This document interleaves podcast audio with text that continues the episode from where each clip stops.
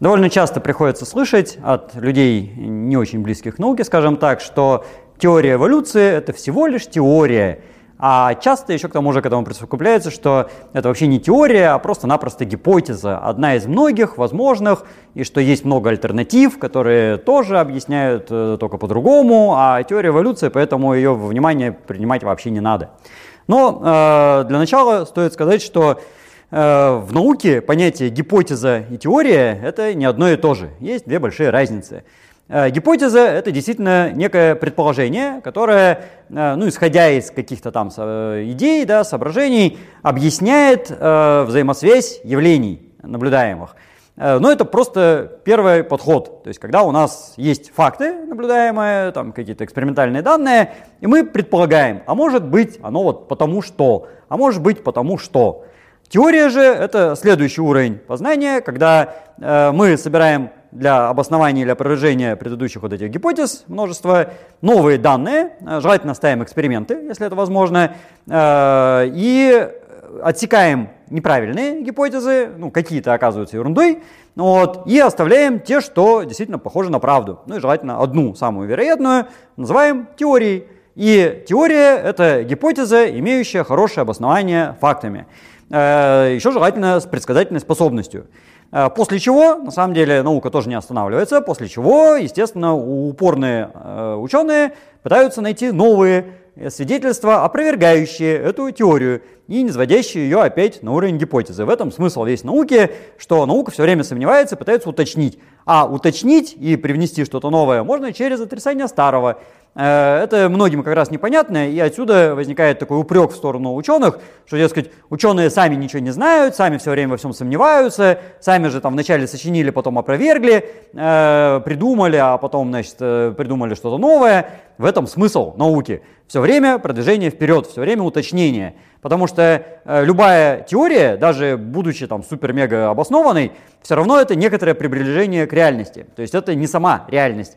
Это э, концепция, это идея у нас в голове, ну или на бумажке. Э, поэтому всегда у нее будут минусы, все время будут какие-то исключения, э, все время будут появляться новые наблюдения, которые будут опровергать. И как раз задача ученых найти вот эти самые исключения, э, построить новый комплекс гипотез, выбрать новую теорию, которая еще лучше объясняет картину с учетом новых данных. И так постепенно у нас все это дело развивается, вся эта наука двигается. Ну и, собственно, Возвращаясь к тому, что такое эволюция, ну, не говоря о процессе пока эволюции, а только об идее самой, э, в настоящее время теория эволюции – это полноценная, нормальная теория.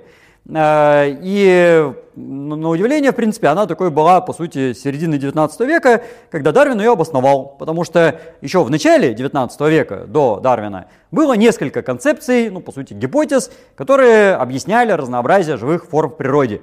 Э, ламаркизм там, и так далее, и так далее. Креационизм, в принципе, в тот момент мог рассматриваться как некая гипотеза.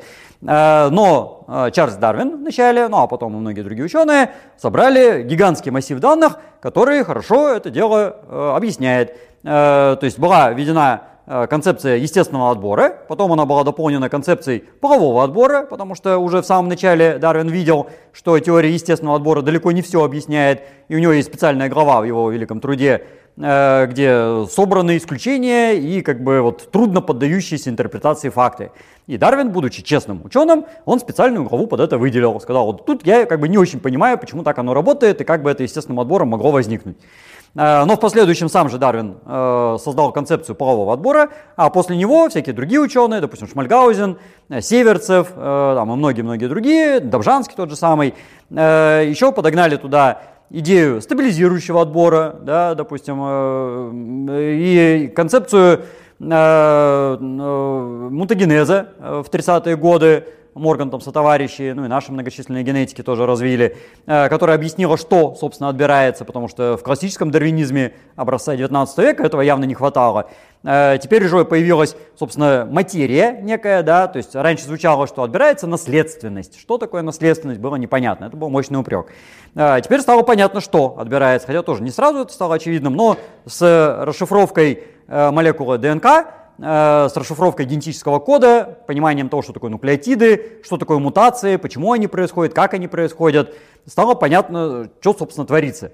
А, дальше появились новые данные, которые показали, что и здесь как бы не все в порядке, потому что многие э, какие-то события, они, ну, вроде как происходят, да, но никакого смысла не имеют, а иногда даже бывает, что снижают вроде приспособленности, все равно как бы движется в эту сторону эволюция.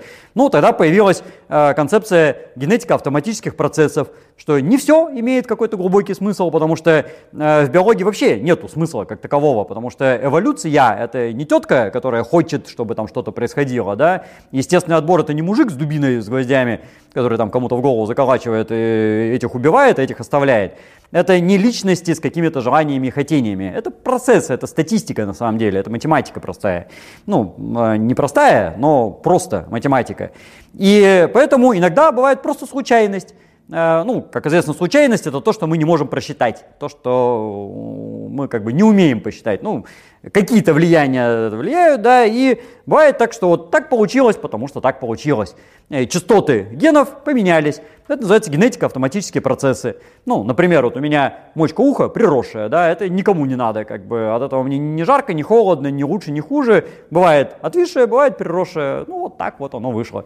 И какой-то процент э, индивидов популяции с такой мочкой уха существует. Никому от этого не хуже. Это вот генетика, автоматический процесс. Даже если бы было чуть-чуть хуже, в принципе, все равно бы, наверное, существовало, потому что, ну, не так уж это влияет на выживаемость потомства.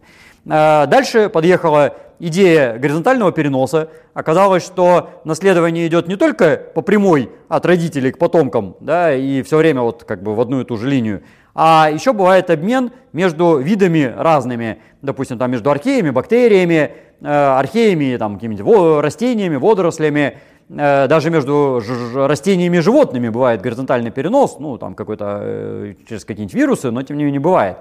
Так что отдельные, по крайней мере, кусочки ДНК, ну там маленькие совсем, там чуть ли не отдельные нуклеотиды, но тем не менее, они переносятся тоже какими-то ошметками э, горизонтально, то есть между разными эволюционными линиями.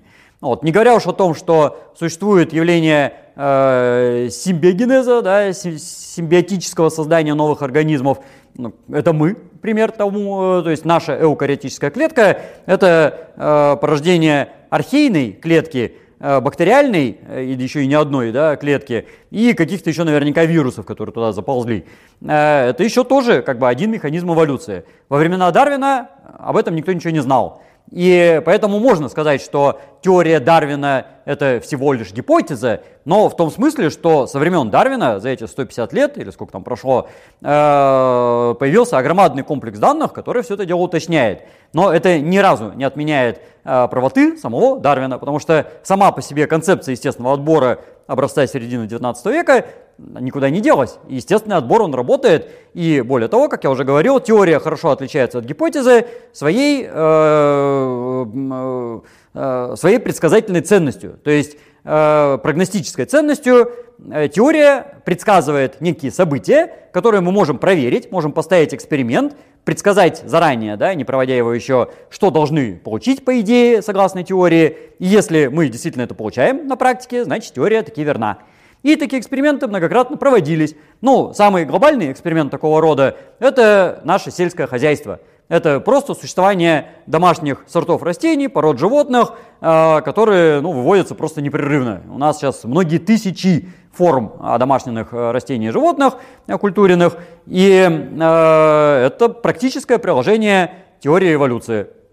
Понятно, что это происходило и как бы без всякой теории, само собой, Э, там у любых папуасов, да, где-нибудь там на Новой Гвинее есть свои породы собак, э, там они, ну это по сути как бы просто естественный отбор, но теперь мы можем и научно это делать, и современные какие-нибудь там кинологи, например, ну или там кто какую-нибудь пшеницу выращивает, они к этому подходят вполне как бы научно. И могут создавать новые мутации, да, ну с помощью там облучения э, радиации, допустим, что мы знаем, почему мутации вызываются, можем отбирать уже сознанием дела, не интуитивно, как это делали какие-нибудь там монахи в средневековых монастырях, когда сливы выводили, а вполне по науке, когда мы точно знаем, что хотим получить, и просчитываем вероятности и получаем то, что надо. А более того, э, теперь у нас есть еще и генная инженерия, когда, ну, опять же, это очень непросто, но в первом приближении берутся просто куски генов известного назначения, подставляются куда нам хочется, и получается организм с заданными свойствами. Ну, какой-нибудь там гриб, который, допустим, гонит инсулин, э, или там бактерия, которая делает там еще что-нибудь такое, ну, что нам надо.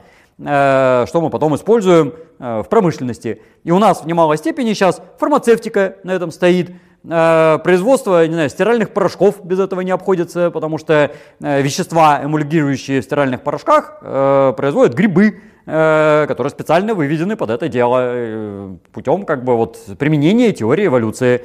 И э, мы живем благодаря этому. У нас благодаря этому есть еда, в немалой степени там строительные материалы, одежда и там так далее, так далее, так далее. Ну, все, что так или иначе с животными и растениями связано, используемыми человеком, это практическое применение теории эволюции. Ну, кроме того, есть ретроспективная еще сторона, палеонтология, и мы можем посмотреть в масштабах миллионов и даже уже миллиардов лет, Э, что там происходило в прошлом и подтверждаются ли вот эти теоретические выкладки. Э, а замечу, что Дарвин их выдавал, когда палеонтологии особо и не было. Ну, хотя там Ричард Оуэн был его там чуть ли не личным другом, э, который основатель палеонтологии. Но у самого Дарвина палеонтология практически не задействовалась в его построениях. То есть он как бы считал, что тут данных еще немного, мы мало про это знаем, э, что там как было, никто не в курсе пока. Надо подождать, когда вот наберется массив данных. Ну, сейчас-то он уже набрался.